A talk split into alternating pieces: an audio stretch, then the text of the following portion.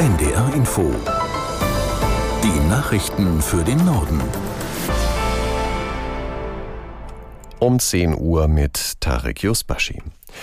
In Berlin sind mehrere Entscheidungen gefallen, die Auswirkungen auf die finanzielle Situation der Bürgerinnen und Bürger haben. Während der Bundestag die Preisdeckelung für Gas und Strom bis Ende März verlängert hat, will die Ampelkoalition den Mehrwertsteuersatz für Speisen in der Gastronomie schon zu Beginn des kommenden Jahres wieder anheben.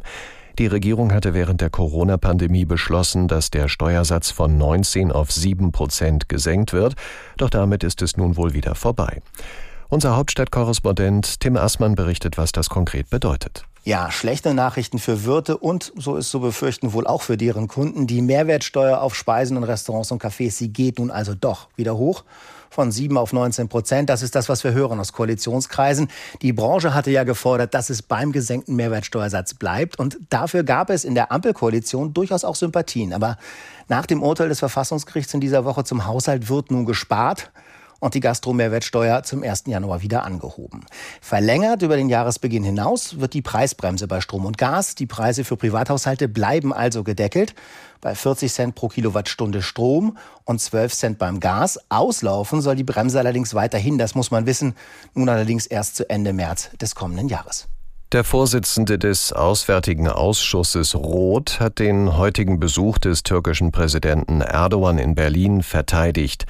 Trotz aller berechtigten Kritik an Erdogans israelfeindlichen Worten sei es wichtig, mit der Türkei im Gespräch zu bleiben. Außerdem habe Erdogan ein großes Eigeninteresse am Treffen mit Kanzler Scholz, so der SPD-Außenexperte auf NDR Info. Wirtschaftlich steht der Türkei das Wasser bis zum Hals. Er braucht dringend Investitionen aus Europa und aus Deutschland. Wie sollen die kommen? Er will die Visaliberalisierung für die Türkei. Er äh, will mehr Geld, er will eine Annäherung an die EU, weil für ihn die EU weiterhin auch ein großer, attraktiver Markt ist. All das kann ich mir nicht vorstellen, also diese Annäherung, die er sich wünscht und die er ja auch mal eingeleitet hat, wenn er hm. diese Politik, diese von Antisemitismus und israelfeindliche Politik einfach so fortsetzt.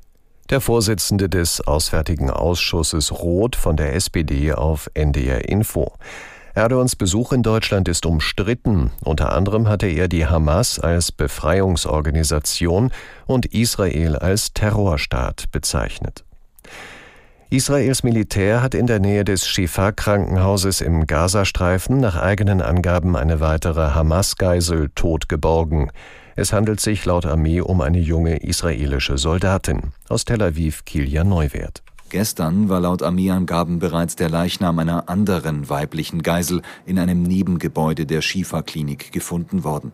Die beiden Frauen seien am 7. Oktober von Terroristen nach Gaza verschleppt worden, heißt es. Beobachter erwarten unterdessen, dass die israelische Armee auch in den Süden des Gazastreifens vorrückt. Menschen wurden aufgefordert, bestimmte Bereiche im Raum Khan Yunis zu räumen. Viele Menschen dort sind verzweifelt, wie die ARD aus örtlichen Quellen erfahren hat. Die Gewerkschaft Verdi setzt ihre Warnstreiks im öffentlichen Dienst fort.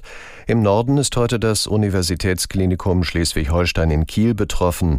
Verdi geht davon aus, dass es Einschränkungen bei Routinearbeiten und auch bei geplanten Terminen im UKSH geben wird. Die Notfallversorgung ist demnach aber gewährleistet. Die Gewerkschaft hatte seit Montag bundesweit in vielen verschiedenen Bereichen zu Warnstreiks aufgerufen. Verdi fordert für die Angestellten im öffentlichen Dienst der Länder unter anderem 10,5 Prozent mehr Geld, mindestens aber 500 Euro mehr im Monat und einen Inflationsausgleich. Abschleppfirmen dürfen für abtransportierte Autos nicht ohne weiteres unbegrenzt Standgebühren kassieren. Nach einem Urteil des Bundesgerichtshofs ist entscheidend, wann der Halter die Herausgabe seines Fahrzeugs fordert. Nur wenn sich der Besitzer weigere, die bis dahin entstandenen Abschleppkosten zu zahlen, dürften die Verwahrkosten steigen. Im konkreten Fall hatte eine Firma in Sachsen fast 5000 Euro verlangt, nachdem sie das Auto wegen eines Rechtsstreits zunächst nicht herausgegeben hatte. Das Dresdner Oberlandesgericht hatte dem Unternehmen allerdings nur 75 Euro zugesprochen. Das bestätigte nun der BGH. Das waren die Nachrichten.